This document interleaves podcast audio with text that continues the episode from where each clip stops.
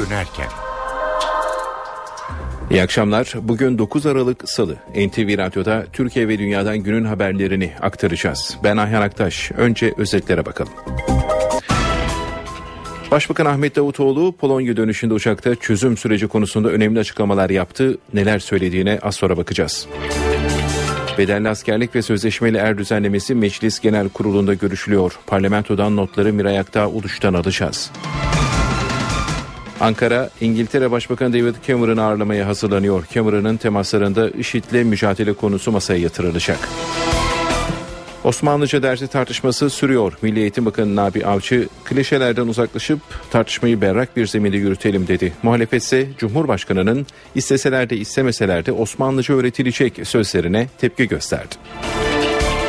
Galatasaray Devler Ligi'nde son maçına çıkıyor. Sarı Kırmızılı ekipte hedef Avrupa'ya 3 puanla veda etmek. 21.45'e başlayacak karşılaşma NTV Radyo'dan naklen yayınlanacak. Günün gelişmelerinden öne çıkan başlıklar böyle. Şimdi ayrıntıları geçiyoruz.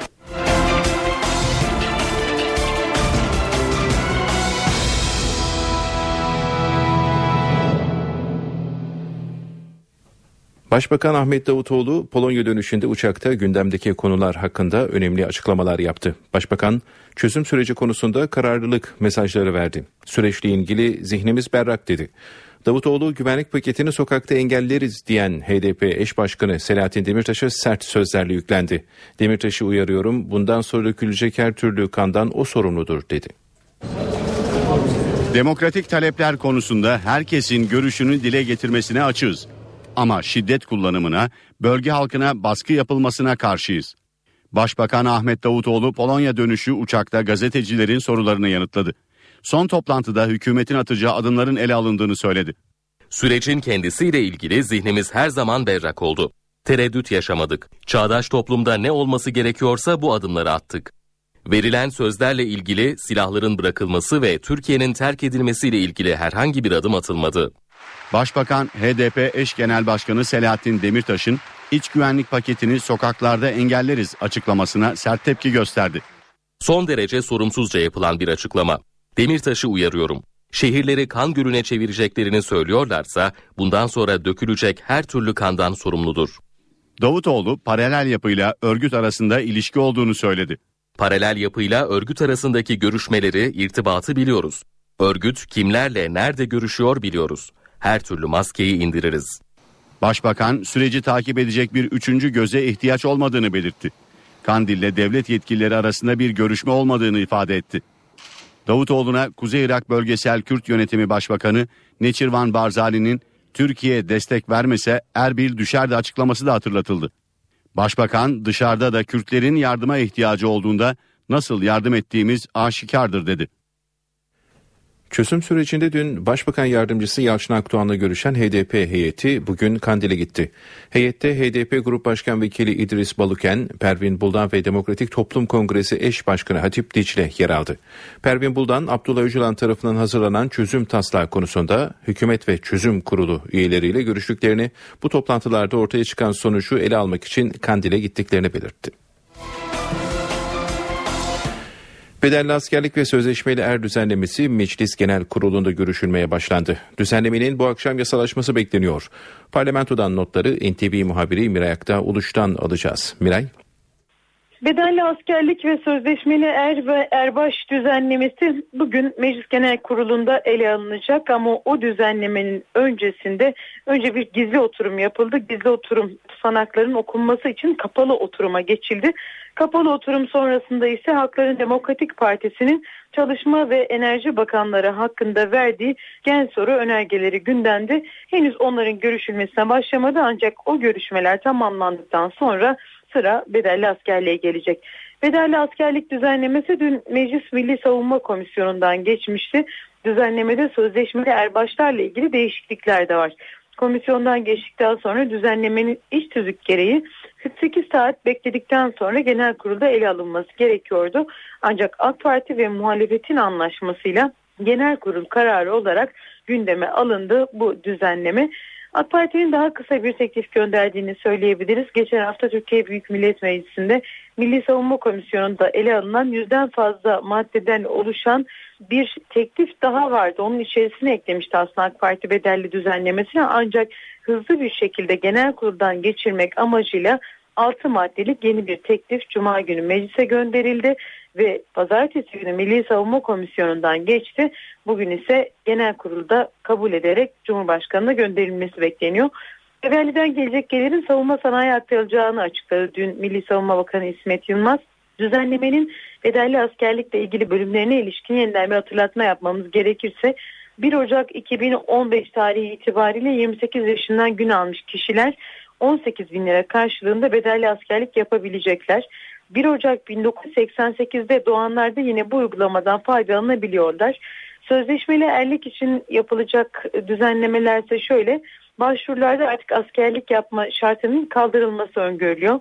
Sözleşmeli erler komando birliklerinde görev yapmaları durumunda 3270 lira maaş alacaklar ve 7 yıllık hizmet sonunda da görevi bırakırken 66.723 lirada ikramiye almaları söz konusu olacak. Düzenlemenin önümüzdeki saatler içerisinde genel kurulda görüşülmeye başlanması bekleniyor. 6 maddeden oluştuğu için bugün içerisinde yasa tamamlanana kadar görüşmeler devam edecek. Miray Akdağ aktardıklarına biz de bir iki notla katkı verelim. Bugünkü görüşmelerin ardından mecliste 14 gün sürecek bütçe maratonu başlayacak. Bütçe oturumu 22 Aralık'ta tamamlanacak. Meclis bütçe görüşmelerinin ardından 13 günlük tatile girecek. Genel kurulun çalışmalarını 6 Ocak 2015'te yeniden başlaması öngörülüyor. Tatilin ardından genel kurul gündemine ilk olarak alt komisyonda ele alınmaya başlanan iç güvenlik paketinin gelmesi bekleniyor.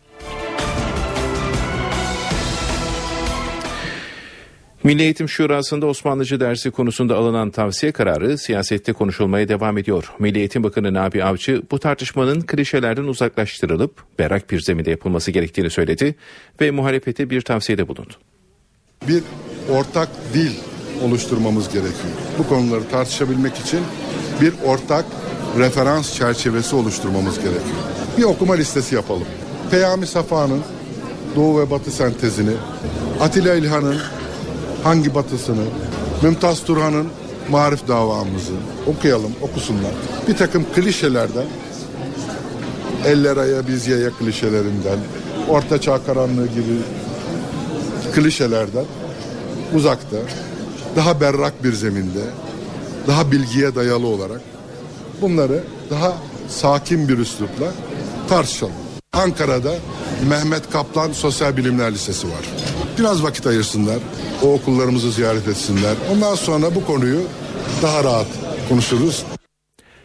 Muhalefet ise Cumhurbaşkanı Tayyip Erdoğan'ın isteseler de istemeseler Osmanlıca öğretilecek sözlerine tepki gösterdi. CHP Grup Başkan Vekili Akif Hamza Çevi'nin açıklamasını dinliyoruz. Sayın Cumhurbaşkanı dün Din Şurası'nda adeta emir verdi. Osmanlıca öğrenilecek, öğretilecek. Her şeyden önce şunu ifade edeyim ki Sayın Erdoğan artık siz Cumhur Başbakan değilsiniz hükümet değilsiniz. Bu konular sizin yetki alanınızda değil. Bu konularda sizin konuşmamanız gerekir. Onun asıl hedefi laiklikle hesaplaşmaktır. Cumhuriyetle hesaplaşmaktır. MHP'de de Antalya Milletvekili Mehmet Günal değerlendirmelerde bulundu. Osmanlıca diye bir dil var mı? Osmanlıca değil bir alfabe. Türk dili konuşuluyor. Araya bir bedelli askerlik soktular. Şimdi de Osmanlıca tartışması. Böyle bir şey yok. Eğitim Şurası kararlarını protesto eden bir grup bugün Milli Eğitim Bakanlığı Şura salonu önünde eylem yaptı. Salonun demir parmaklıklarına kendilerini zincirleyen eylemcilere polis müdahale etti. Dört kişi gözaltına alındı. Türkiye, Papa ve Rusya lideri Vladimir Putin'in ardından önemli bir ismi de ağırlamaya hazırlanıyor. İngiltere Başbakanı David Cameron'ı taşıyan uçak az sonra Ankara'ya inecek. Cameron Ankara'da Cumhurbaşkanı Recep Tayyip Erdoğan ve Başbakan Ahmet Davutoğlu ile görüşecek. Ayrıntıları NTV muhabiri Özden Erkuş'tan alacağız. Özden. Birkaç saat içerisinde, bir saat içerisinde Esenboğa Havaalanı'na inmesi bekleniyor. Ardından da ilk durağı burası olacak. Bu bir çalışma ziyareti, bir günlük ziyaretin ardından ya bu gece saatlerinde ya da yarın sabah saatlerinde Ankara'dan ayrılmasını bekliyoruz. İki durağı olacak Ankara'da. İlki burası Başbakanlık dedik. Başbakan Ahmet Davutoğlu ile ilk olarak bir araya gelecek David Cameron ve bu görüşme önce baş başa gerçekleşecek. Ardından da heyetler arası görüşmeye geçilecek ve saatler 19.45'i gösterdiğinde iki isim birlikte kameraların karşısına geçecekler. Ziyaretin ana gündemi IŞİD'le mücadele. Bu mücadelede gelinen nokta hem de bundan sonrasında atılacak adımlarında konuşulmasını bekliyoruz. Türkiye'nin henüz karşılanmamış talepleri ve beklentileri var. Uçuşa yasak bölge oluşturulması, güvenli bölge oluşturulması, olası bir kitlesel göç gibi işte tüm bunların masaya getirilmesini bekliyoruz. Başbakanlıkta gerçekleşecek toplantıda İngiltere'nin de somut beklentileri var. Türkiye topraklarını kullanarak Irak ve Suriye'de IŞİD'e katılarak savaşan İngiliz vatandaşları işte bu konuyu masaya getirecek. Yabancı savaşçıların e, geçişlerinin azaltılması, bu konuda alınan önlemlerin artırılması e, David Cameron'ın öncelikli talepleri arasında yer alıyor. E, bu kişilerle ilgili daha fazla istihbarat paylaşımı da yine İngiltere'nin bir başka beklentisi olacak. Buradaki görüşmede sadece savaşmaya gidenler değil, savaştıktan sonra İngiltere'ye dönenler, dönmeye çalışanlar da Londra'nın bir başka endişesi aslına bakılırsa bu çerçevede özellikle İngiltere'ye doğru olan uçuşlarla ilgili e, kimlik bilgilerinin de paylaşılmasını bekliyor. İngiltere işte tüm bu başlıkların ele alınmasını bekliyoruz. Özden Erkuş aktardı. Türkiye'de bulunan Avrupa Birliği Komisyonu üyeleri Kilis'te Suriyeli sığınmacıların yaşadığı çadır kenti ziyaret etti. Avrupa Birliği Dış Politika Yüksek Temsilcisinin başkanlık ettiği heyette iki AB komiseri de hazır bulundu. Kilis valisi Süleyman Tapsız'la görüşen heyet sığınmacıların son durumu hakkında bilgi aldı. NTV Radyo Şanlıurfa'nın Ceylanpınar ilçesinden dün gece sınır karakolunda görevli 3 askerin şehit olduğu haberi geldi. Karakolun sınırda bulunması nedeniyle ilk olarak terör saldırısı ihtimali düşünüldü. Ancak gerçek sabah saatlerinde anlaşıldı. Başbakan Ahmet Davutoğlu cinnet getiren askerin iki arkadaşını vurduktan sonra intihar ettiğini söyledi. Eldeki bütün bulgular e, bu askerlerimizden birinin yaptığı bir telefon görüşmesi sonrasında veya bir mesajlaşma sonrasında yaşadığı psikolojik bir gerilim sebebiyle ortaya çıkan bir tablo. Şanlıurfa'da sınırda 3 askerin hayatını kaybettiği olay terör saldırısı değil. Başbakan Ahmet Davutoğlu gece sınır karakolunda meydana gelen olayla ilgili şüpheleri bu açıklamayla giderdi. Olay saat 23'te Ceylanpınar ilçesi sınırındaki Boztepe köyü karakolunda meydana geldi. Gece saatlerinde karakolda nöbet tutan 3 askerin açılan ateş sonucu şehit olduğu bildirildi. Askerlere Suriye tarafından ateş açıldığı iddia edildi. Ancak iddia resmi makamlarca doğrulanmadı. Bölgeye özel harekat timleri sevk edildi. Olay yerinde inceleme başlatıldı. Elde edilen bulgulara göre askerlerden Umut Aslan nöbet değişimi sırasında cinnet getirerek arkadaşları Kadir Yıldız ve Ramazan Yeli ateş açtı. Aslan ardından silahıyla intihar etti. Üç asker olay yerinde hayatını kaybetti. Hadise dün geceden beri tetkik ediliyor, tahkik ediliyor. Ulaştığımız e, deliller, edindiğimiz bilgiler, izler e, hepsi bu yönde bize e, açıklama getiriyor. Acı haber şehit askerlerin ailelerine ulaştı. Umut Aslan Kocaeli'de, Kadir Yıldız Kastamonu'da ve Ramazan Yel'de Kütahya'da toprağa verilecek. Antalya sağanak yağmurun etkisi altında. 6 saat aralıksız yağan yağmur nedeniyle yüzlerce ev ve iş yerini su bastı. 5 ilçede okullar tatil edildi. Yollar göle döndü, ev ve iş yerlerini su bastı. Antalya'da yağmur hayatı durma noktasına getirdi. Kent merkezine 24 saatte metrekareye 130 kilogram yağış düştü. Caddeler suyla doldu, çok sayıda araç yolda kaldı. Bazı ara yollar trafiğe kapatıldı. Şiddetli yağış nedeniyle çok sayıda araç suda kaldı. İş makinesiyle minibüs çekiliyor yolcuları kurtarmak için. Eşim kanser tedavisi görüyordu. Maalesef yağmura rahmete takıldık. Arabamız o şekilde ambulansta da geldiler hastamızı götürdüler. Her zaman aynısı oluyor. Eşime gidemedim bir buçuk saat iki saattir sabah 7'den beri buradayım ben. Antalya'da ilkokul, ortaokul ve liselerde eğitime bir gün ara verildi. Akdeniz Üniversitesi de bir gün tatil kararı aldı. Çok sayıda ev ve iş yerini su bastı. İtfaiyeye binin üzerinde baskın ihbarı geldi. Abi çoluk çocuk suyun içinde kaldı. Sabah zor uyandık. Çoluk çocuğu zor attık. Ben burada yatak, döşek, yorgan hepsi yaşa yaşayacak bir ev değil bu yani. Yağış nedeniyle geceden bu yana kentin bazı mahallelerine de elektrik verilemiyor. Hrant Dink davası tetikçi o gün Samast'ın terör örgütüne üye olmak suçlamasıyla yargılandığı davayla birleştirildi. O gün Samast olay tarihinde 18 yaşından küçük olduğu için diğer sanıklardan ayrı yargılanmıştı. Cink cinayetine ilişkin dönemin kamu görevlilerinin ifadesinin alınma işlemi ise sürüyor. Dink'in ölümünde ihmal olduğu iddia edilen dönemin İstanbul Vali Yardımcısı Ergun Güngör şüpheli sıfatıyla bugün adliye geldi ve iki buçuk saat boyunca savcının sorularını yanıtladı. Dink yazıları nedeniyle valiliğe çağrıldığını ve Güngör'ün kendisini uyardığını açıklamıştı. Savcılık, cinayetin işlendiği dönemde Trabzon Emniyet Müdürü olarak görev yapan Reşat Altay'la Dink cinayeti davasının sanıkları Yasin Ayal ve Erhan Tunceli de ifade vermek üzere adliyeye çağırdı. Ankara Organize Sanayi Bölgesi'nde 20 kişinin hayatını kaybettiği patlamaya ilişkin davada savcı mütalasını verdi. Savcı 5 sanığı bilinçli taksirle birden fazla kişinin ölümü ve yaralanmasına sebebiyet vermekle suçladı. 5 yıldan 45 yıla kadar değişen hapis cezası talep etti. Ostim'de 3 yıl önce meydana gelen patlamada 20 kişi hayatını kaybetmişti. Meclis Soma Araştırma Komisyonu'nun 301 madencinin ölümüne neden olan maden kazasına yönelik raporuna CHP'den itiraz geldi. Komisyon raporunun gerçekleri yansıtmadığını söyleyen CHP'li üyeler Enerji ve Çalışma Bakanları hakkında soruşturma komisyonu kurulmasını da istiyor. CHP, Soma ve Ermenek'te yaşanan maden kazalarında siyasi sorumlulukları olduğu gerekçesiyle Enerji Bakanı Taner Yıldız ve Çalışma Bakanı Faruk Çelik hakkında soruşturma komisyonu kurulması için harekete geçti. Çalışma Bakanı ve Enerji Bakanı hakkında bir soruşturma komisyonu kurulmasını teklif edeceğiz. Yeterli imza grubumuz tarafından tamamlandıktan sonra meclis başkanlığına sunulacak. Meclis Soma Araştırma Komisyonu'nun CHP'li üyeleri komisyonun raporuna itirazlarını anlatmak için kameraların karşısındaydı.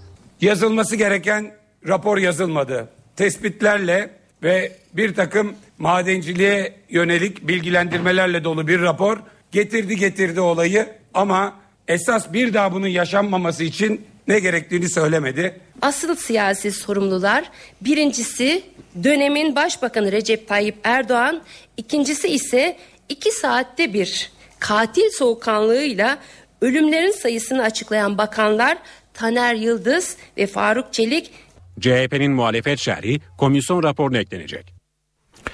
CHP'li Özgür Özel'le Sakin Öz'ün açıklamasını dinledik. Soma'da termik santral için kesilen ve kurumaya bırakılan 6 bin zeytin ağacı ile ilgili tartışma yaratacak bir karar alındı. Kesilen ağaçlar kamu malı sayıldı ve köylülere koruma görevi verildi. Koruyamazlarsa cezai yaptırımla karşı karşıya kalacak olan köylüler tepkili. Yılca'da zeytin ağaçları kesilen köylüler Tarım İlçe Müdürlüğü'nün kararıyla bir kez daha yıkıldı. Köylülere kesilen ağaçları koruma zorunluluğu getirildi. Evladını öldürüyorlar senin. Elinden koparıyorlar, alıyorlar. Al diyorlar cenazesini sakla. Onun gibi bir şey. Manisa Soma'ya bağlı Yılca köyünde iş makinelerinin özel güvenlik korumasında kestiği zeytin ağaçları ile ilgili sayım yapıldı. Tarım ve Hayvancılık Müdürlüğü sayımda 6666 zeytin ağacının söküldüğünü belirledi. Ekipler kesilen ağaçların yargı süreci bitene kadar korunması içinse ilginç bir karar aldı. Kuruyan ağaçları koruma görevi köylülere verildi. Kararın gerekçesi ise termik santral kurmak isteyen şirkete para cezası verildiği için ağaçların kamuya geçmesi. Köylüler şimdi kuruyan ağaçların kaybolması durumunda verilebilecek cezayla karşı karşıya. Ağaçların kesilmesiyle ilgili yürütmeyi durdurma kararı veren Danıştay'ın vereceği nihai karar bekleniyor. Suriye'deki iç savaş ürünlerini Orta Doğu'ya ihraç eden Hataylı çiftçiyi vurdu. Yayladağ, Akçakale ve Karkamış sınır kapılarının kapalı olması nedeniyle hasadına başlanan mandalina ve maydanoza alıcı bulunamıyor. Çiftçiler bu iki ürüne iç pazarda da alıcı bulamadıklarını söylüyor. NTV Radyo Sanayi üretiminin Ekim ayında beklentilerin altında kalması hatta aylık bazda gerilemesi Türkiye'nin büyümesini nasıl etkileyecek? Bilim, Sanayi ve Teknoloji Bakanı Fikri Işık bu soruya NTV yayınında yanıt verdi.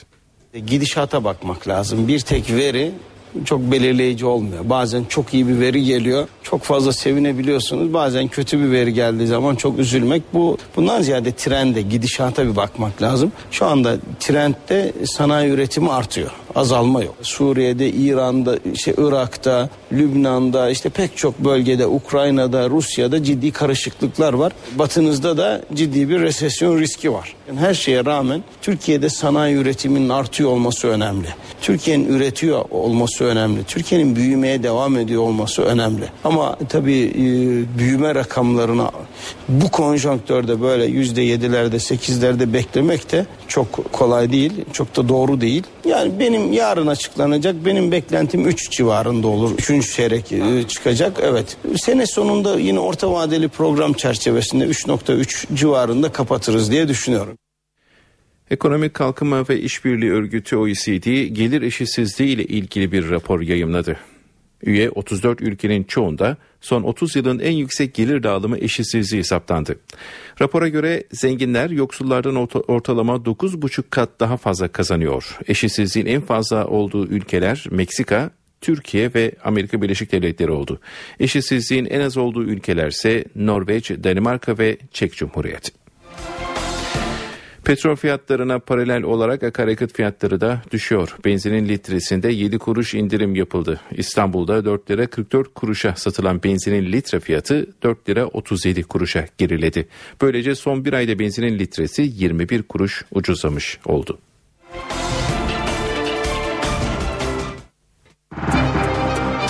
Para ve sermaye piyasalarındaki işlemlere bakalım. Borsa İstanbul şu sıralarda 83.992 puan seviyesinde. Serbest piyasada dolar 2 lira 26 kuruş, euro ise 2 lira 80 kuruştan işlem görüyor.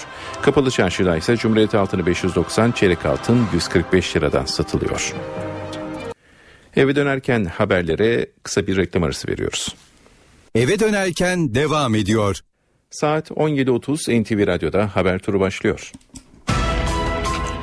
Başbakan Ahmet Davutoğlu güvenlik paketini sokakta engelleriz diyen HDP eş başkanı Selahattin Demirtaş'a tepki gösterdi. Demirtaş'ı uyarıyorum bundan sonra dökülecek kandan sorumludur dedi. Polonya dönüşü uçakta gazetecilerin sorularını yanıtlayan başbakan çözüm sürecinde kararlılık mesajları verdi. Bu konuda hükümetin zihninin berrak olduğunu söyledi. Bedelli askerlik ve sözleşmeli er düzenlemesi Meclis Genel Kurulu'nda. Bedelli teklifiyle 1 Ocak 2015'te 28 yaşından gün almış kişiler 18 bin lira karşılığında askerlik hizmetinden faydalanmış sayılacak. Sözleşmeli er düzenlemesiyle de sözleşmeli er ve erbaş olma yaşı 26'dan 20'ye indiriliyor. İngiltere Başbakanı David Cameron Türkiye'ye geliyor. Cameron başkentte Cumhurbaşkanı Tayyip Erdoğan ve Başbakan Ahmet Davutoğlu ile görüşecek. Masada IŞİD'le mücadele konusu var.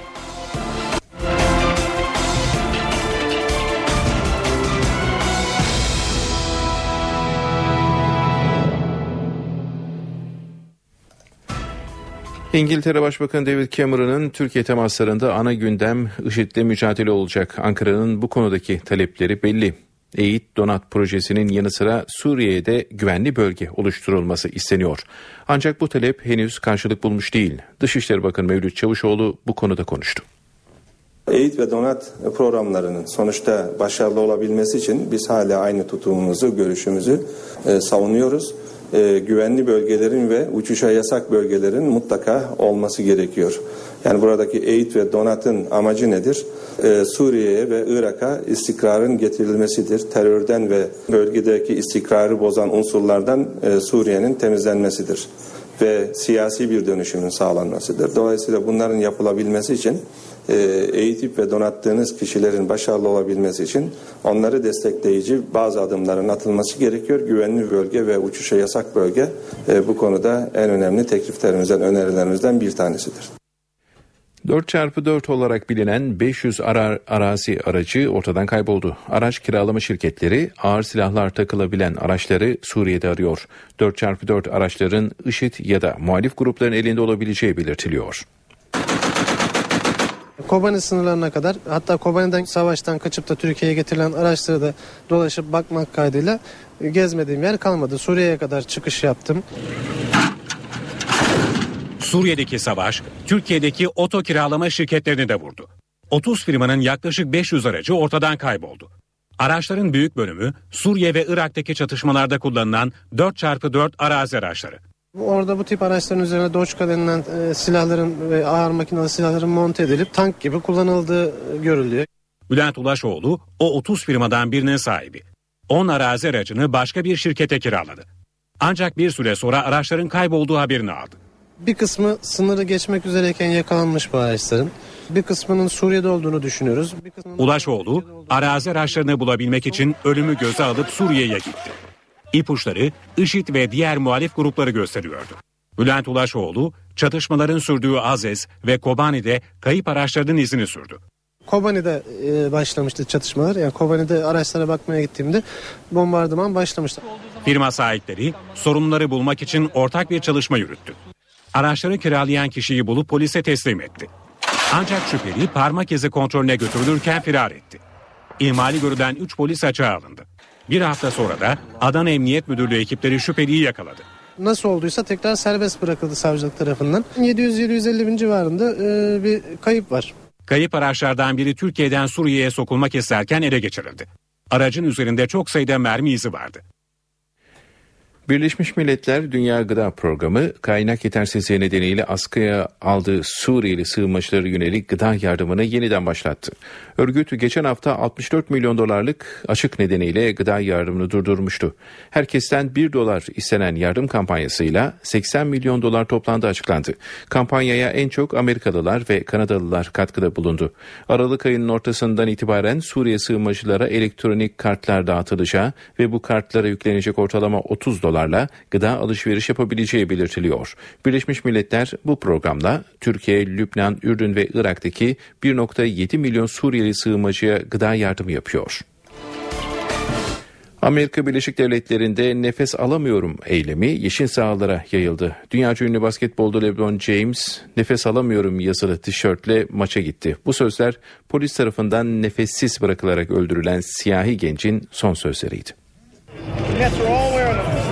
Amerika Birleşik Devletleri'nde polislerin siyahlara karşı tutumunu protesto edenleri basketbol sahalarına yansıdı.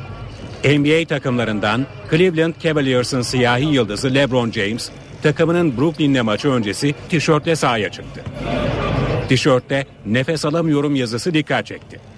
17 Temmuz'da polis tarafından öldürülen Eric Garner'ın son sözleriydi bunlar. LeBron James'e tişörtlü protestosunda bazı takım arkadaşları da destek verdi. Toplum olarak nasıl bir süreçten geçtiğimizi anlamamız için bunu yaptım. Toplum olarak daha iyisini yapmalıyız. Irkımız ne olursa olsun birbirimiz için daha iyi olmalıyız. Başta New York olmak üzere bazı kentlerde sokak eylemleri de devam etti. Eric Garner vergisi sigara satmak şüphesiyle gözaltına alınırken polisle yaşanan arbede sonucu yaşamını yitirmişti.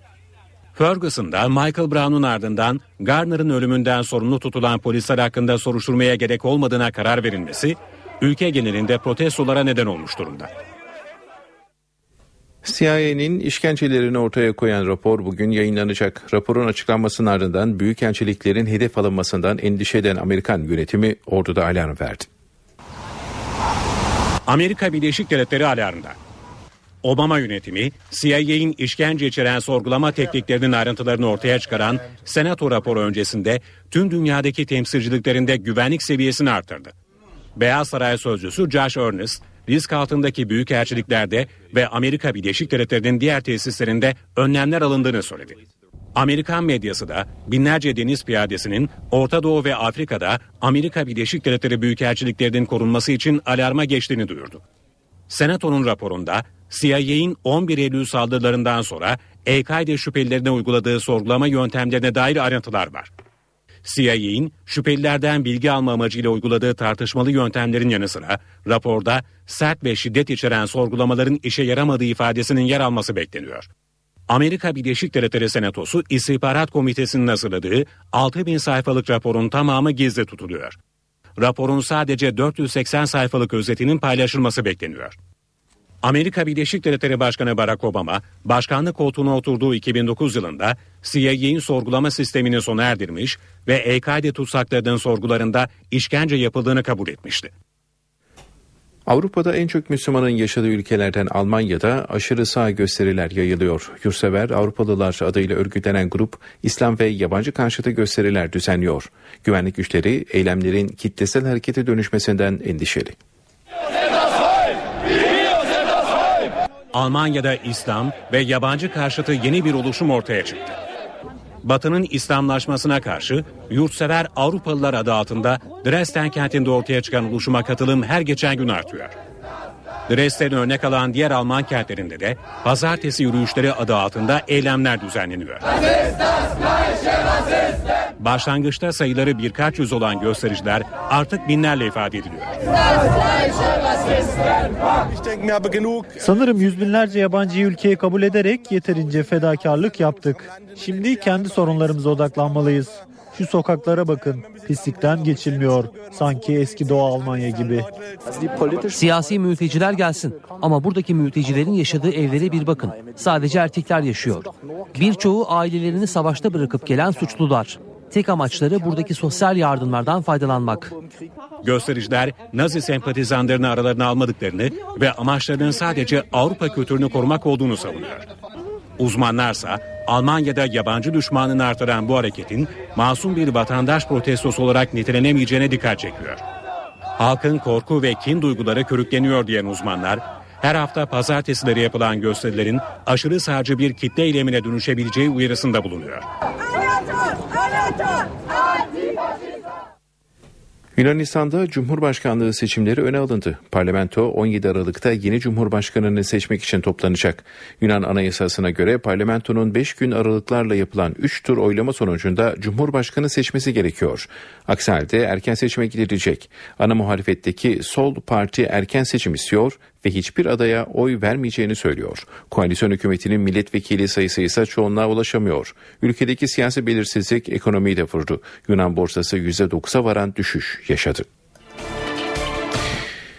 Eve dönerken de şimdi kısa bir reklam arası. Eve dönerken devam ediyor. Sırada spor haberleri var. Spor gündeminden gelişmeler için sözü Volkan Küçük'e bırakıyoruz. Spor haberleri başlıyor.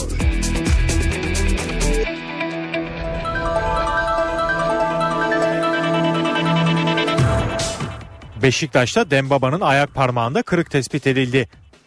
Trabzonspor maçında sakatlanan Dembaba'nın kontrolleri tamamlandı. Konuyla ilgili açıklamayı kulüp doktoru Ertuğrul Karanlık yaptı. Karanlık, Dembaba'nın sağ ayak ikinci parmağında kırık var. İyi haber kırığın parmağın eklemine denk gelmemesi dedi.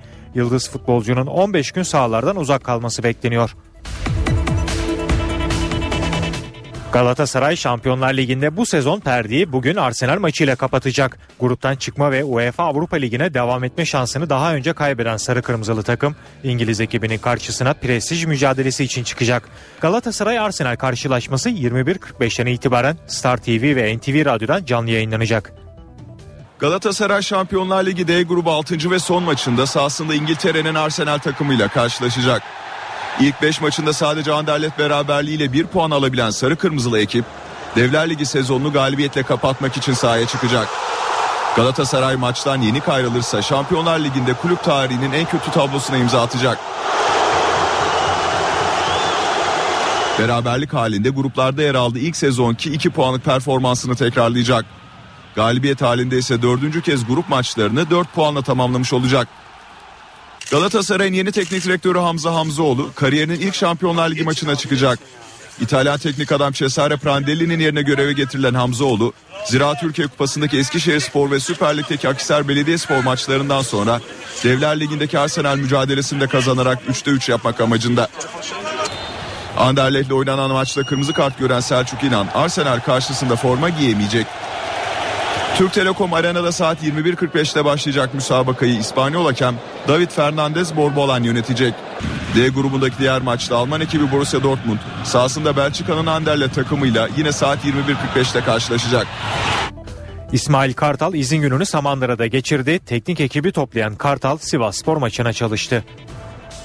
Spor Toto Süper Lig'in 13. haftasında Sivas Spor'u konuk edecek Fenerbahçe'de çalışmalar başladı. Teknik direktör İsmail Kartal takıma bir gün izin verirken kendi Samandıra'daydı. Teknik ekibini toplayan Kartal Sivasspor'un maç kasetlerini izledi. Kartal'ın hedefi takımın temposunu artırarak Sivasspor karşısında sahaya daha agresif ve hücumcu bir takım çıkarmak. Oyunu rakip yarı sahaya yıkmanın planlarını yapan İsmail Kartal seyircinin de desteğiyle rakibe oyununu kabul ettirmek istiyor. Balıkesir spor maçında pozisyon kısırlığına çözüm üretmeye çalışan İsmail Kartal'ın kadroda bazı değişiklikler yapması bekleniyor. 2015 Avrupa Basketbol Şampiyonası'nda mücadele edecek A basketbol takımının rakipleri belli oldu. 12 dev adam İspanya, Sırbistan, İtalya, Almanya ve İzlanda ile B grubuna düştü. 2015 Avrupa Basketbol Şampiyonası'nın kura çekimi Fransa'nın başkenti Paris'te yapıldı. Türkiye kurada zor bir gruba düştü. B grubunda yer alan 12 dev adam İspanya, Sırbistan, İtalya, Almanya ve İzlanda ile mücadele edecek. Avrupa Şampiyonası'nı ilk kez 4 ülke birden ev sahipliği yapacak. İlk tur karşılaşmaları Hırvatistan'ın Zagreb, Almanya'nın Berlin, Letonya'nın Riga ile Fransa'nın Montpellier kentlerinde oynanırken final grubu maçları ise Fransa'nın Lille kentindeki 27 bin kişilik Pierre Mauroy stadında oynanacak. 12 dev adamın yer aldığı B grubunda karşılaşmalar Berlin'de yapılacak. Şampiyonada grup maçları 5-11 Eylül, final aşaması ise 12-20 Eylül 2015 tarihlerinde oynanacak. Milli takımın rakiplerinden İspanya 2006'da dünya şampiyonu, 2009 ve 2011'de Avrupa şampiyonu oldu. 2014 Dünya Şampiyonası'na ev sahipliği yapan İspanyollar hayal kırıklığı yaratarak 5. olabildi. İki dünya ve üç Avrupa şampiyonluğu bulunan Sırbistan, İspanya'daki son dünya şampiyonasını finalde Birleşik Amerika'ya kaybetti. 2010'da ise Türkiye'de yapılan şampiyonada 12 dev adama yarı finalde yenildi. B grubu maçlarına ev sahipliği yapacak Almanya 1993'te Avrupa şampiyonu, 2005'te Avrupa ikincisi oldu. NBA yıldızı Dirk Nowitzki'nin liderliğindeki Almanların hedefi 2016 olimpiyat oyunlarına katılmak. Kadrosunda birçok NBA oyuncusu bulunduran İtalya ise Avrupa şampiyonalarında 2 altın, 4 gümüş ve 4 bronz madalya kazandı. İtalyanlar olimpiyat oyunlarında da iki kez ikincilik yaşadı. 12 dev adamın yer aldığı B grubuna Kur'an'ın 6. torbasından gelen İzlanda ise tarihinde ilk kez Avrupa Şampiyonası'nda mücadele edecek. 2015 Avrupa Basketbol Şampiyonası'nda diğer gruplar şöyle oluştu. A grubu Fransa, Finlandiya, Bosna Hersek, Polonya, İsrail, Rusya. C grubu Hırvatistan, Slovenya, Yunanistan, Makedonya, Gürcistan, Hollanda. D grubu Litvanya, Ukrayna, Letonya, Belçika, Çek Cumhuriyeti ve Estonya. Bu haberle spor bültenimizin sonuna geldik. Hoşçakalın. Eve dönerken spor haberlerini dinledik. Şimdi kısa bir reklam arası veriyoruz. Saat başına tekrar birlikte olacağız. Eve dönerken devam ediyor. Saat 18. Türkiye ve dünyada günün öne çıkan haberlerini aktarıyoruz. Başbakan Ahmet Davutoğlu Polonya dönüşünde uçakta çözüm sürecine ilişkin önemli açıklamalar yaptı. HDP eş genel başkanı Demirtaş'ın güvenlik paketini sokakta engelleriz sözlerine karşı dökülecek her damla kandan Demirtaş sorumludur dedi. İngiltere Başbakanı David Cameron Ankara'ya geliyor. Cameron'ın başkent programını ele alınacak konuları canlı bağlantıyla öğreneceğiz. Bedelli askerlik ve sözleşmeli er düzenlemesi Meclis Genel Kurulu'nda görüşülüyor. Bedelli teklifiyle 1 Ocak 2015'te 28 yaşından gün almış kişiler 18 bin lira karşılığında askerlik hizmetinden faydalanmış sayılacak. Şanlıurfa'da cinnet getiren asker iki arkadaşını vurup intihar etti. Komşuda Cumhurbaşkanlığı seçimi öncesi siyasi tansiyon yüksek. İlk 3 tur oylamada Cumhurbaşkanı seçilemezse erken seçime gidilecek. Bu konudaki notları NTV Atina muhabiri Stelio Berberakis'ten alacağız. Galatasaray Devler Ligi'nde son maçına çıkıyor. Sarı Kırmızılı ekipte hedef Avrupa'ya 3 puanla veda etmek. 21.45'e başlayacak karşılaşma NTV Radyo'dan naklen yayınlanacak. Karşılaşma öncesi olası 11'leri Seyran Tepe'den canlı bağlantıyla aktaracağız. Günün gelişmelerinden öne çıkan başlıklar böyle. Şimdi ayrıntılara geçelim.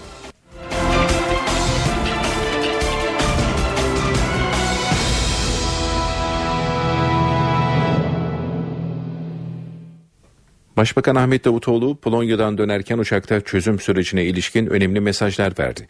Süreçle ilgili zihnimiz berrak diyen Başbakan, güvenlik paketini sokakta engelleriz diyen HDP eş başkanı Selahattin Demirtaş'a ise sert sözlerle yüklendi. Demokratik talepler konusunda herkesin görüşünü dile getirmesine açığız. Ama şiddet kullanımına, bölge halkına baskı yapılmasına karşıyız. Başbakan Ahmet Davutoğlu Polonya dönüşü uçakta gazetecilerin sorularını yanıtladı. Son toplantıda hükümetin atacağı adımların ele alındığını söyledi. Sürecin kendisiyle ilgili zihnimiz her zaman berrak oldu. Tereddüt yaşamadık. Çağdaş toplumda ne olması gerekiyorsa bu adımları attık. Verilen sözlerle ilgili silahların bırakılması ve Türkiye'nin terk edilmesiyle ilgili herhangi bir adım atılmadı. Başbakan HDP eş genel başkanı Selahattin Demirtaş'ın iç güvenlik paketini sokaklarda engelleriz açıklamasına sert tepki gösterdi. Son derece sorumsuzca yapılan bir açıklama. Demirtaş'ı uyarıyorum. Şehirleri kan gölüne çevireceklerini söylüyorlarsa bundan sonra dökülecek her türlü kandan sorumludur. Davutoğlu paralel yapıyla örgüt arasında ilişki olduğunu söyledi. Paralel yapıyla örgüt arasındaki görüşmeleri, irtibatı biliyoruz.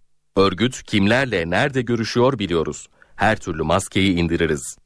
Başbakan süreci takip edecek bir üçüncü göze ihtiyaç olmadığını belirtti. Kandil'le devlet yetkilileri arasında bir görüşme olmadığını ifade etti. Davutoğlu'na Kuzey Irak Bölgesel Kürt Yönetimi Başbakanı Neçirvan Barzali'nin Türkiye destek vermese Erbil düşerdi açıklaması da hatırlatıldı. Başbakan dışarıda da Kürtlerin yardıma ihtiyacı olduğunda nasıl yardım ettiğimiz aşikardır dedi. Çözüm sürecinde dün Başbakan Yardımcısı Yalçın Akdoğan'la görüşen HDP heyeti bugün Kandil'e gitti. Heyette HDP Grup Başkan Vekili İdris Baluken, Pervin Buldan ve Demokratik Toplum Kongresi eş başkanı Hatip Dicle yer aldı.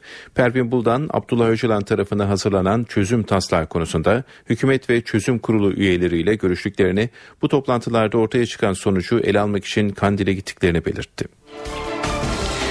HDP eş başkanı Demirtaş'ın iç güvenlik paketine dönük sözlerine başbakandan gelen sert tepki ve çözüm sürecine gelinen yeni aşama. Bu iki konu hakkında bir yorum dinleyeceğiz şimdi.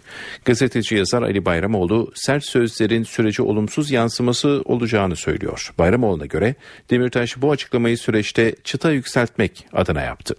Ben sert olduğunu düşünüyorum bu tarz çıkışların ama nasıl değerlendirmek lazım? Aslında bir kopukluk yaşandı çözüm sürecinde ve yaşanan kopukluğun aslında yapısal bir kopukluk olduğunu biliyoruz. Bir niyet var, bir irade var. Çözüm süresi sür, çözüm süreci sürsün ve bu sorun çözülsün diye. Fakat tarafların beklentilerinin o kadar farklılıkları var ki bu farklılıklar işte Rojava'dan hareketle o 6 7 8 Ekim hadiselerine yol açtı. Bugün de bir türlü sürecin yeniden e, tanımlanması ve başlaması imkan vermeyecek bir derinlikte devam ediyor. Böyle baktığımız zaman şunu söyleyebiliriz. Bir tür her iki tarafta kendi bakışını, kendi politikalarını bir, bir kamu diplomasisi halinde topluma aktarmaya, diğer tarafa yansıtmaya çalışıyor. Ee, o kopukluk süre gidiyor. Ben Demirtaş'ın bu tür açıklamalarının e, bunun parçası olduğu kanaatindeyim. Yani çıtayı yükseltmek hem paket olarak içerik olarak Öcalan'ın bir tasarısından bahsediliyor biliyorsunuz ama o tasarı devletin pek veri aldığı bir tasarı değil. Her iki tarafta e, dediğim gibi o istikamette politikalar yapıyorlar ama hem paketin içeriğini e, belirlemek açısından çıta yükseliyor hem de karşı tarafı zorlamak açısından çıta yükseliyor. Biraz tabii e, Demirtaş'ın dili tehdit dili. Ben Demirtaş'ın son dönemde bu tür açıklamalar yapmasını ki yapıyor çok talihsiz buluyorum. Bu tehdit üstüne kurulu bir siyasetin yeniden devreye girmesi anlamına gelir ki e, buradan yol almak çok kolay değil. Ben bu tür sözleri mutlak, motamo almak yerine bu çerçevede değerlendirmek gerektiğini düşünüyorum ve nispeten görece değerlendirmektir bu. Böyle de konuşulabilir, müzakere de yapılabilir. Aynı lafı söyleyen insan başka yerde başka bir şeyi de söyleyebilir. Bu bir paket. Nasıl devlet açısından da bir paket var. Güvensizlik aşılamadı. Güvensizlik hiçbir şekilde aşılamadı. Ama bunu da çok anormal karşılamamak lazım. 30 yıldır 40 yıldır kavga eden bir örgütle bir devlet var ve bunlar karşı karşıya geliyorlar. Tanımları henüz farklı olmakla birlikte bu sorunu çözelim derken en büyük mesele onların birbirlerinin samimiyetine ve niyetlerine yönelik güvençleri, güvenmeleri. Güven zaman içerisinde tesis edilecek bir şey. Başkent önümüzdeki dakikalarda önemli bir ismi ağırlayacak. İngiltere Başbakanı David Cameron, Ankara'da Cumhurbaşkanı Tayyip Erdoğan ve Başbakan Ahmet Davutoğlu ile görüşecek. Cameron'ın temaslarında IŞİD'le mücadele konusu masaya yatırılacak. Ayrıntıları Özden Erkuş'tan alıyoruz. Özden? Cameron'ın başbakan olduktan sonraki ikinci Ankara ziyareti bir çalışma ziyareti olacak. Temasların ardından bu gece ya da yarın Londra'ya dönmesini bekliyoruz. İki durağı olacak Cameron'ın ilki başbakanlık. Başbakan Ahmet Davutoğlu ile görüşecek. Önce baş başa ardından heyetler arası görüşme yapılacak ve daha sonra da Davutoğlu ve Cameron birlikte kameraların karşısına geçecekler. Ziyaretin ana gündemi IŞİD'le mücadele. Bu kapsamda hem mücadelede gelinen nokta hem de bundan sonrasına ilişkin atılacak adımların ele alınmasını bekliyoruz. Türkiye'nin henüz karşılanmamış talep ve beklentileri var. Uçuşa yasak bölge, güvenli bölge oluşturulması, kitlesel göç endişesi gibi işte bunlar Ankara'nın masaya getireceği konu başlıkları olacak. İngiltere'nin somut beklentisi ise Türkiye topraklarını kullanarak Irak ve Suriye'de IŞİD saflarına savaşmaya giden İngiliz vatandaşları yabancı savaşçıların geçişinin azaltılması için daha etkin önlemler alınması talebini dile getireceği belirtiliyor İngiltere Başbakanı David Cameron'ın bu kişilerle ilgili daha fazla istihbarat paylaşılması talebini dile getirecek İngiltere Başbakanı. Sadece savaşmaya gidenler değil, yeniden İngiltere'ye dönenler, dönmeye çalışanlar da başka bir endişe kaynağı İngiliz hükümeti açısından. Bu çerçevede özellikle İngiltere'ye doğru uçuşların yolcu bilgilerinin paylaşılması gibi beklentileri de var. İşte tüm bu başlıkların bugünkü toplantılarda ele alınmasını bekliyoruz. Bunlar dışında Kıbrıs ve İngiltere-Türkiye ikili ilişkilerinde konuşmasını bekliyoruz iki başbakanın. Dediğimiz gibi Cameron saat 18.30 civarında başbakanlıkta olacak. Basın toplantısının ardındansa David Cameron Cumhurbaşkanlığı sarayında Cumhurbaşkanı Erdoğan tarafından da kabul edilecek. Özden Erkuş, NTV Radyo, Ankara. Milli Eğitim Şurası'nda okullarda Osmanlıca dersi konusunda alınan tavsiye kararı siyasete konuşulmaya devam ediyor. Milli Eğitim Bakanı Nabi Avcı tartışmanın klişelerden uzaklaştırılıp berrak bir zeminde yapılması gerektiğini söyledi. CHP'li Nur Serter ve Binnaz Toprak'la MHP'li Mehmet Günel eleştirileri dile getirdiler. Bir takım klişelerden, eller aya biz yaya klişelerinden, orta çağ karanlığı gibi klişelerden uzakta, daha berrak bir zeminde, daha bilgiye dayalı olarak bunları daha sakin bir üslupla tartışalım. Osmanlıca dersi tartışması sürüyor. Milli Eğitim Bakanı Nabi Avcı tartışmak için önce ortak bir dil oluşturulmalı dedi, önerilerini sıraladı. Bir okuma listesi yapalım. Peyami Safa'nın Doğu ve Batı sentezini, Atilla İlhan'ın hangi batısını, Mümtaz Turhan'ın Marif davamızı okuyalım, okusunlar. Ankara'da Mehmet Kaplan Sosyal Bilimler Lisesi var. Biraz vakit ayırsınlar. O okullarımızı ziyaret etsinler. Ondan sonra bu konuyu daha rahat konuşuruz. Konu muhalefetin de gündeminde. Osmanlıca diye bir dil yok arkadaşlar. Osmanlı Türkçesi var. Mesele başka. Arap alfabesini okullara zorunlu olarak sokmak. Ahmet Davutoğlu benim eski öğrencimdir. Ahmet Davutoğlu'nun iyi bir eğitime sahip olduğunu biliyorum. Şimdi madem ki bu kadar önemli Osmanlıcayı öğrenmek kendisinin için öğrenmedi ben onu çok merak ediyorum. Osmanlıca diye bir dil var mı? Osmanlıca değil bir alfabe. Türk dili konuşuluyor. Araya bir bedelli askerlik soktular. Şimdi de Osmanlıca tartışması. Böyle bir şey yok. Bedelli askerlik ve sözleşmeli er düzenlemesi Meclis Genel Kurulu'nda görüşülüyor. Bedelli teklifiyle 1 Ocak 2015'te 28 yaşından gün almış kişiler 18 bin lira karşılığında askerlik hizmetinden faydalanmış sayılacak. Bedelliden gelecek gelir savunma sanayine aktarılacak. Sözleşmeli er düzenlemesiyle de erbaş olma yaşı 26'dan 20'ye indiriliyor. Başvuru için 8 yıllık eğitimi tamamlamak yeterli olacak. Sınır hattında görev yapacak olanlar 3270 lira maaş alacak. NTV Radyo Şanlıurfa'nın Ceylanpınar ilçesinden dün gece sınır karakolunda görevli 3 askerin şehit olduğu haberi geldi. Karakolun sınırda bulunması nedeniyle ilk olarak terör saldırısı ihtimali düşünüldü. Ancak gerçek sabah saatlerinde anlaşıldı. Başbakan Ahmet Davutoğlu cinnet getiren askerin iki arkadaşını vurduktan sonra intihar ettiğini söyledi. Eldeki bütün bulgular bu askerlerimizden birinin yaptığı bir telefon görüşmesi sonrasında veya bir mesajlaşma sonrasında yaşadığı psikolojik bir gerilim sebebiyle ortaya çıkan bir tablo. Şanlıurfa'da sınırda 3 askerin hayatını kaybettiği olay terör saldırısı değil. Başbakan Ahmet Davutoğlu gece sınır karakolunda meydana gelen olayla ilgili şüpheleri bu açıklamayla giderdi. Olay saat 23'te Ceylanpınar ilçesi sınırındaki Boztepe köyü karakolunda meydana geldi. Gece saatlerinde karakolda nöbet tutan 3 askerin açılan ateş sonucu şehit olduğu bildirildi. Askerlere Suriye tarafından ateş açıldığı iddia edildi. Ancak iddia resmi makamlarca doğrulanmadı. Bölgeye özel harekat timleri sevk edildi. Olay yerinde inceleme başlatıldı. Elde edilen bulgulara göre askerlerden Umut Aslan nöbet değişimi sırasında cinnet getirerek arkadaşları Kadir Yıldız ve Ramazan Yeli ateş açtı. Aslan ardından silahıyla intihar etti. 3 asker olay yerinde hayatını kaybetti. Hadise dün geceden beri tetkik ediliyor, tahkik ediliyor. Ulaştığımız e, deliller, edindiğimiz bilgiler, izler e, hepsi bu yönde bize e, açıklama getiriyor. Acı haber şehit askerlerin ailelerine ulaştı. Umut Aslan Kocaeli'de, Kadir Yıldız Kastamonu'da ve Ramazan Yel'de Kütahya'da toprağa verilecek.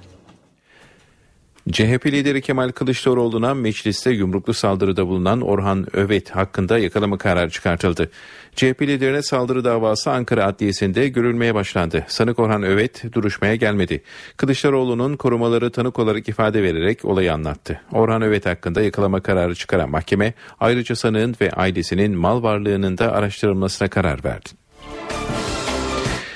Hrant Dink, Hrant Dink davası tetikçi o Samast'ın terör örgütüne üye olmak suçlamasıyla yargılandığı davayla birleştirildi. O Samast olay tarihinde 18 yaşından küçük olduğu için diğer sanıklardan ayrı yargılanmıştı.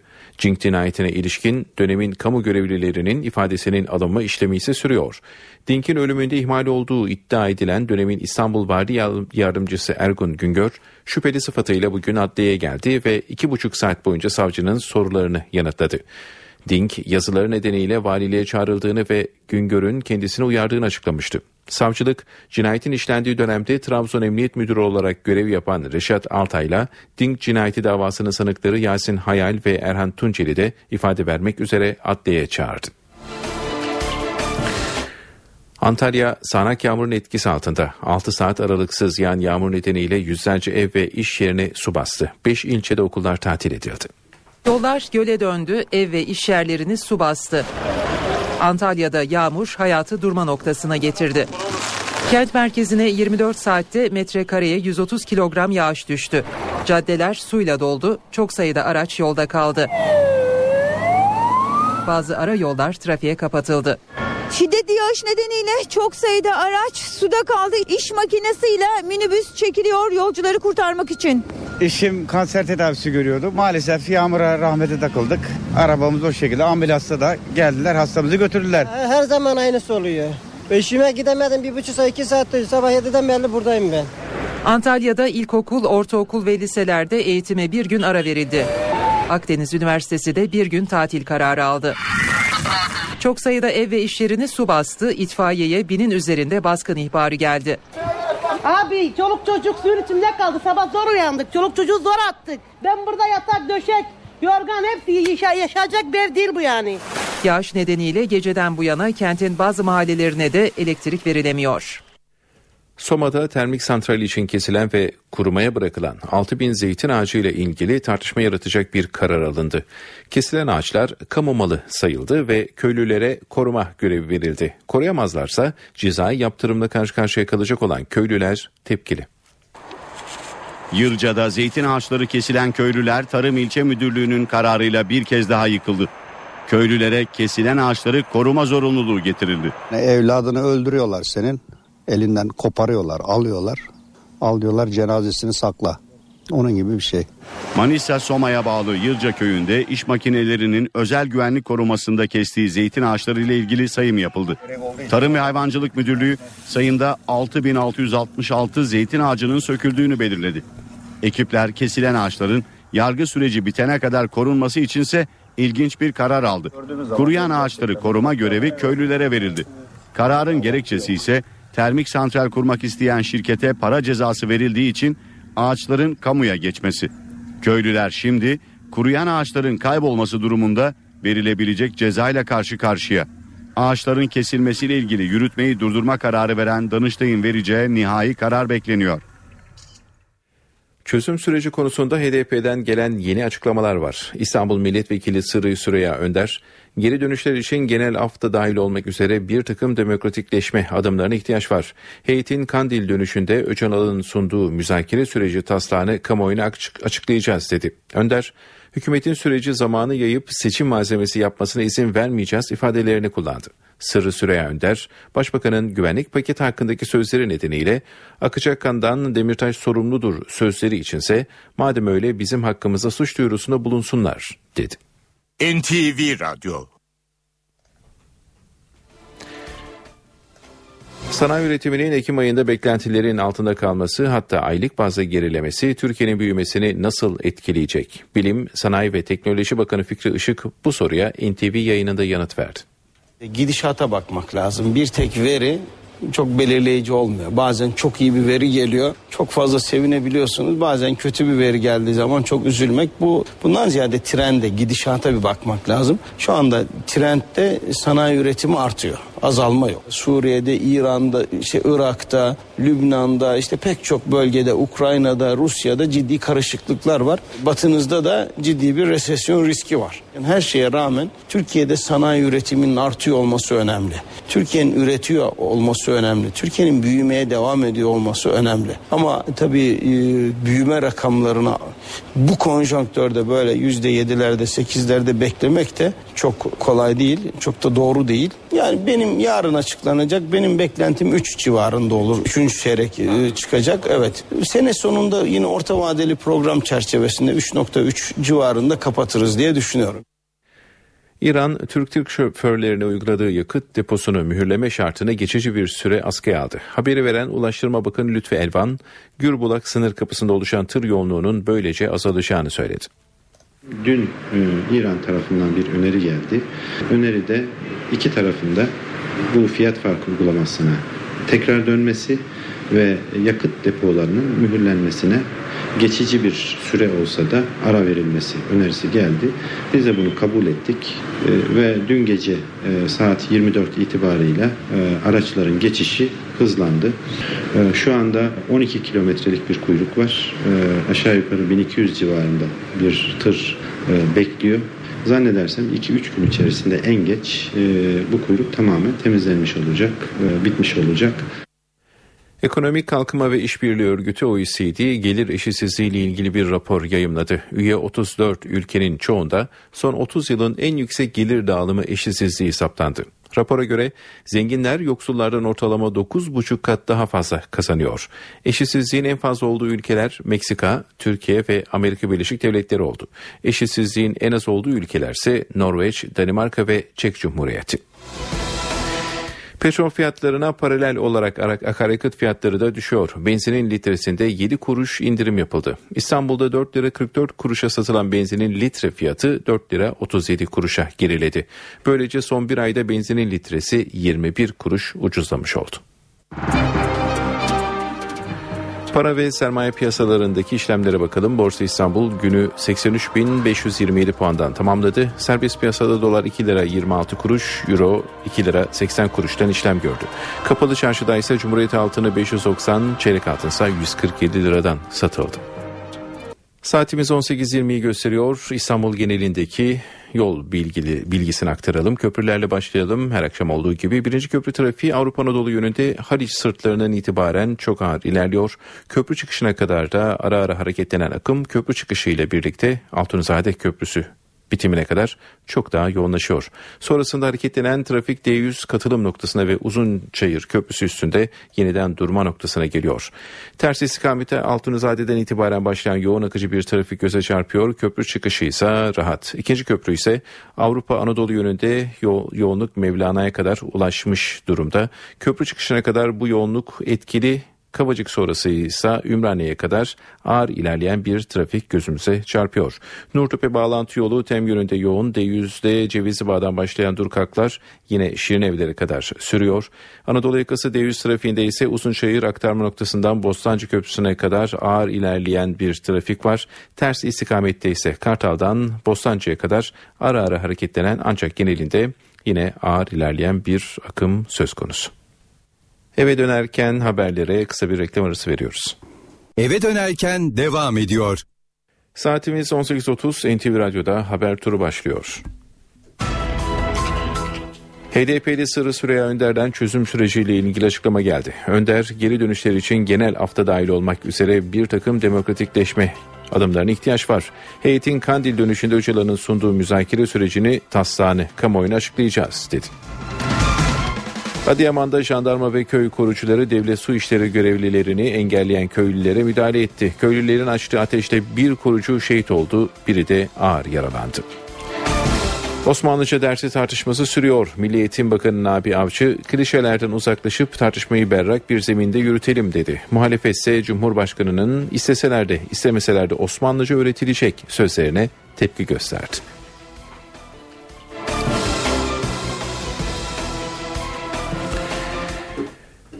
Galatasaray Şampiyonlar Ligi'nde bu sezon son maçına çıkıyor. Rakip Arsenal. 21.45'e başlayacak karşılaşma NTV Radyo'dan naklen yayınlanacak. Maç öncesi iki takımla ilgili son bilgileri NTV Spor muhabiri Evren Gözden alacağız. Evren Galatasaray Şampiyonlar Ligi son maçında Arsenal'ı konuk edecek. Saat 21.45'te başlayacak mücadele Galatasaray için prestij anlamı taşıyor. Selçuk İnan Anderlet maçında kırmızı kart gördüğü için bu karşılaşmada oynayamayacak. Aynı zamanda Şeycun'un da sakatlığı var. Muhtemel 11 şu şekilde kalede Muslera defansta Tarık Semih, Hakan Alex Teris. Orta sahada Melo ile Emre Çolak forma giyecek. Sağda Buruma, solda Snyder, forvet arkasında Burak ve ileride Umut Bulut şeklinde çıkacak. Sarı Kırmızılılar bu zorlu mücadeleye. Rakip Arsenal'a baktığımızda ise onlarda önemli isimlerin İstanbul'a getirilmediğini görüyoruz. Sakatlıkları dolayısıyla Mesut, Walcott, Wilshere, e, Diaby, Gibbs ve kaleci Ospina gibi isimler e, Londra'da kaldı ve muhtemel 11'de onların şu şekilde kalede Şezne oynayacak. Defansta Debushi, Mertez Aker, Chambers ve Bellerin olacak. Dörtlü önlerinde Aaron Ramsey ile Flamini'yi göreceğiz. Sağda Campbell, solda Podolski, forvet arkasında Chamberlain ve ileride Sanogo ile gol arayacak Arsenal. Teknik direktör Arsene Wenger dün basın toplantısında önemli bir açıklama yapmıştı. Galatasaray Türkiye'nin en büyük takımı ve her zaman e, etkililerdir, her zaman tehlikeli bir ekiptir. Sonuncu olmaları önemli değil şeklinde konuşmuştu. Fransız teknik adam bugün de sarı kırmızılı taraftarlar bir anlamda takıma destek verip e, Avrupa'daki son maçta galip gelerek güzel bir şekilde Avrupa defterini kapatmayı bekliyorlar. Galatasaraylı oyuncular da e, taraftarı 3 puan hediye edip Avrupa'daki son maçta onların yüzünü güldürmek istiyor. Karşılaşma 21.45'te başlayacak. NTV Radyo'dan ve Star ekranlarından canlı olarak e, yayınlanacak. Şu an itibariyle Türk Telekom Arena'da son gelişmeler böyleydi. Evet Evren Göz'e teşekkür ediyoruz. Bu önemli maç öncesi son bilgileri bizlerle paylaştı. NTV Radyo Yunanistan'da Cumhurbaşkanlığı seçimi siyasi belirsizliğe yol açabilir. Yasa gereği ilk 3 turda Cumhurbaşkanı seçilemezse erken seçime gidilecek. Yorumcular bunun kuvvetli bir ihtimal olduğundan söz ediyor. Komşudan notları NTV Atina muhabiri Sel Stelio Berberakis'ten alacağız. Stelio. İyi akşamlar. Ee, iyi akşamlar. Evet, e, Yunanistan'daki koalisyon hükümeti dün gece ani bir kararla Cumhurbaşkanlığı seçimlerini Şubat ayında yapılması gerekirken önümüzdeki yılın Şubat, Şubat ayında 17 Aralık'a çekti. Ee, 17 Aralık'ta eğer 200 milletvekili Cumhurbaşkanı adayını ki tek bir aday var şimdilik o da koalisyon hükümetinin göstermiş olduğu Stavros Dimas bir sürü bakanlıklar üstlenmiş e, saygın bir kişilik ayrıca Avrupa parlamenterliğini de yapmıştı. Ee, eğer 100, e, 200 oy alamazsa ikinci e, tur e, 23 Aralık'ta yapılacak. Eğer yine alamazsa o zaman 3. turda yani 29 Aralık'ta en azından 180 oy alması gerekiyor 300 sandalyelik parlamentoda. Ne var ki koalisyon hükümetinin 155 milletvekili var sadece. Dolayısıyla geri kalan e, partilerin e, milletvekillerini kendi tarafına çekmeye çalışacak ki bu da zor görünüyor. Çünkü bütün partiler aşağı yukarı muhalefetin e, Cumhurbaşkanı adayına e, oy vermeyeceklerini çünkü erken seçim istediklerini açıklamış bulunuyorlar. Tabii 24-25'e yakın e, bağımsız milletvekili de var. E, işte koalisyon hükümeti bu e, e, alanda bir çalışma yapacak e, 29 Aralık'a kadar.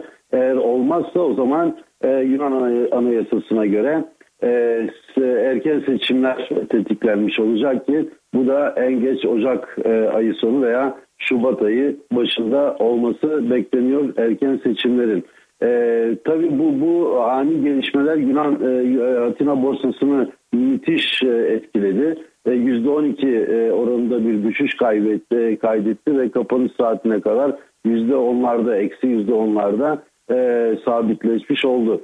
Tabii bundan sonraki siyasi gelişmelerin ne olacağını önümüzdeki günlerde e, göreceğiz ki ilk e, turda zaten 17 Aralık'ta yapılacak. O zaman da parlamentonun aritmediği aşağı yukarı ortaya çıkmış olacak. Selio Berberakis aktardı. Birleşmiş Milletler Dünya Gıda Programı kaynak yetersizliği nedeniyle askıya aldı. Suriyeli sığınmacılara yönelik gıda yardımını yeniden başlattı. Örgüt geçen hafta 64 milyon dolarlık açlık nedeniyle gıda yardımını durdurmuştu. Herkesten 1 dolar istenen yardım kampanyasıyla 80 milyon dolar toplandı açıklandı. Kampanyaya çok Amerikalılar ve Kanadalılar katkıda bulundu. Aralık ayının ortasından itibaren Suriye sığınmacılara elektronik kartlar dağıtılacağı ve bu kartlara yüklenecek ortalama 30 dolarla gıda alışveriş yapabileceği belirtiliyor. Birleşmiş Milletler bu programla Türkiye, Lübnan, Ürdün ve Irak'taki 1.7 milyon Suriyeli sığınmacıya gıda yardımı yapıyor. Eve dönerken de reklam arasına gidiyoruz. Eve dönerken devam ediyor.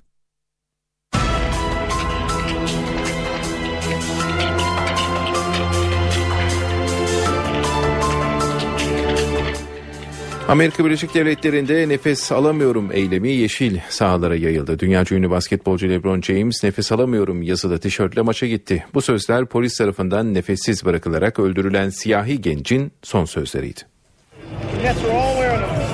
Amerika Birleşik Devletleri'nde polislerin siyahlara karşı tutumunu protesto eylemleri basketbol sahalarına yansıdı. NBA takımlarından Cleveland Cavaliers'ın siyahi yıldızı LeBron James takımının Brooklyn'le maçı öncesi tişörtle sahaya çıktı. Tişörtte nefes alamıyorum yazısı dikkat çekti. 17 Temmuz'da polis tarafından öldürülen Eric Garner'ın son sözleriydi bunlar. LeBron James'e tişörtlü protestosunda bazı takım arkadaşları da destek verdi.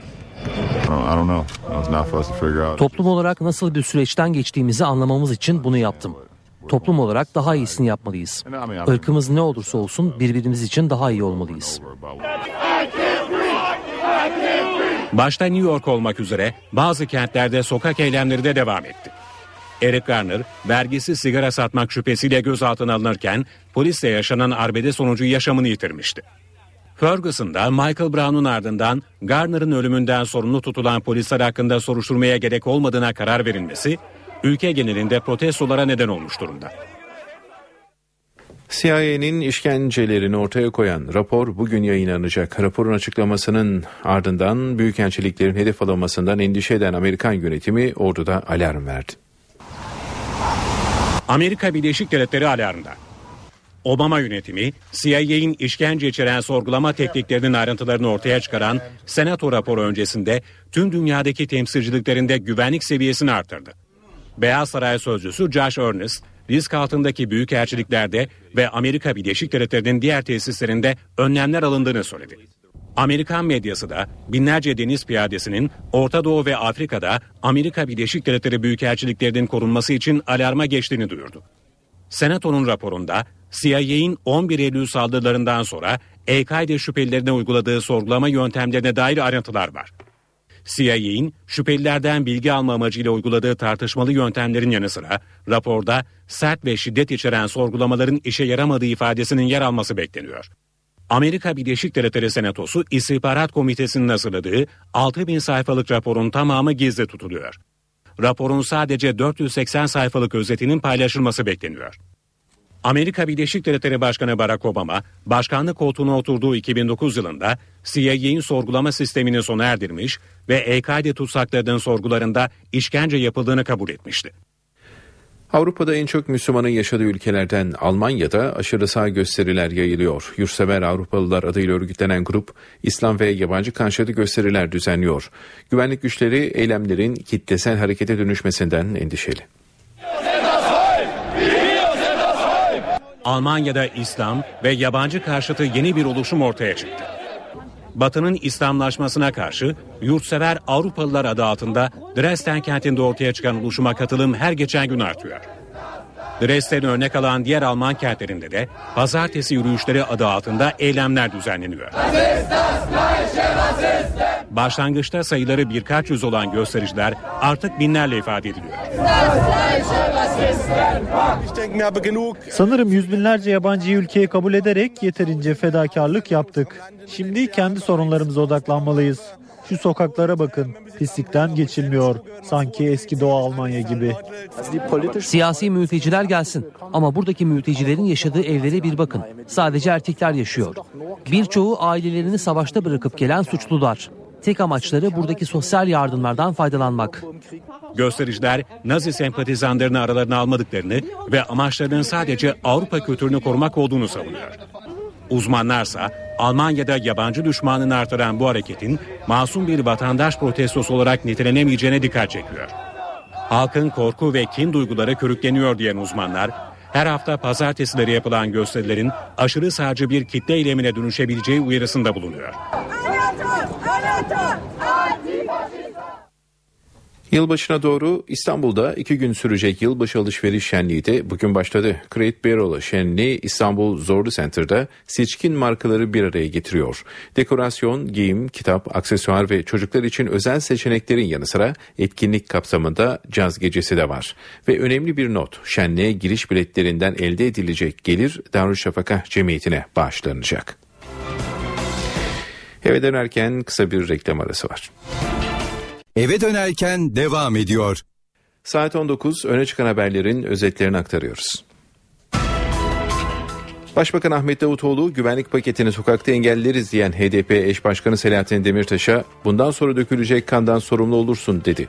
HDP'den yanıt geldi. İstanbul Milletvekili Sırrı Süreyya Önder Başbakanın sözleri bir telaşın göstergesi, yaklaşımı sorumluluktan uzak diye konuştu. Önder, HDP heyetinin Kandil dönüşünde Öcalan'ın sunduğu müzakere süreci taslağının kamuoyuna açıklanacağını da söyledi. İngiltere Başbakanı David Cameron Ankara'da. Cameron şu sıralarda Başbakan Ahmet Davutoğlu ile görüşüyor. Masada IŞİD meselesi ve terörle mücadele var. Bedelli askerlik ve sözleşmeli er düzenlemesi Meclis Genel Kurulu'nda görüşülüyor. Bedelli teklifiyle 1 Ocak 2015'te 28 yaşından gün almış kişiler 18 bin lira karşılığında askerlik hizmetinden faydalanmış sayılacak. Şanlıurfa'da cinnet getiren, getiren asker iki arkadaşını vurup intihar etti. Adıyaman'da jandarma ve köy korucuları devlet su işleri görevlilerini engelleyen köylülere müdahale etti. Köylülerin açtığı ateşte bir korucu şehit oldu, biri de ağır yaralandı. Osmanlıca dersi tartışması sürüyor. Milli Eğitim Bakanı Nabi Avcı klişelerden uzaklaşıp tartışmayı berrak bir zeminde yürütelim dedi. Muhalefet ise Cumhurbaşkanı'nın isteseler de istemeseler de Osmanlıca öğretilecek sözlerine tepki gösterdi. Amerika Birleşik Devletleri Senatosu CIA'nin 11 Eylül saldırıları sonrası terör şüphelilerine uyguladığı gizli sorgulama tekniklerine dair raporu az önce açıkladı. Raporda şüphelilerin sorgusunda cinsel tehdit ve suyla nefessiz bırakma gibi yöntemlerin kullanıldığı ancak karşılığında işe yarar hiçbir bilginin elde edilemediği vurgulanıyor.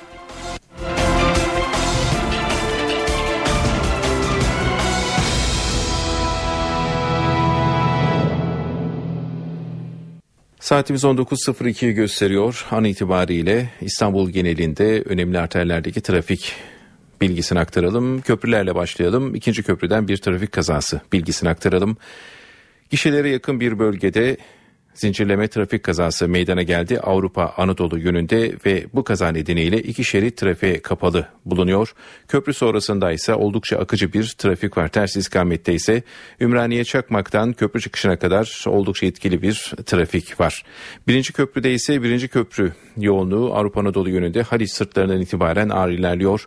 Köprü çıkışına kadar ara ara hareketlenen akım köprü çıkışıyla birlikte Altunizade Köprüsü bitimine kadar e, çok daha yoğunlaşıyor. Sonra sonrasında ise hareketlenen trafik D100 katılım noktasında ve Uzunçayır Köprüsü üzerinde akıcı hale geliyor. Ters istikamette Altunzade'den itibaren başlayan yoğun akıcı bir trafik göze çarpıyor. Köprü çıkışı ise rahat. Nurtepe bağlantı yolu tem yönünde yoğun. D100'de Cevizli Bağ'dan başlayan durkaklar Şirin Evleri kadar sürüyor. Anadolu yakası D100 trafiğinde ise Uzunçayır aktarma noktasından Bostancı Köprüsü'ne kadar ağır ilerleyen bir trafik var. Ters istikamette ise Kartal'dan Bostancı'ya kadar ara ara hareketlenen ancak genelinde ağır ilerleyen akım etkisini koruyor. Eve dönerken haberlerin sonuna geldik. Ben Ayhan Aktaş, editör Sevan Kazançı, teknik masada Mehmetcan Bağatır. İyi akşamlar diliyoruz. NTV Radyo yayını kısa bir aradan sonra Cem Dizdar ve Gülcan Bilgi için Çift Forvet programıyla devam edecek.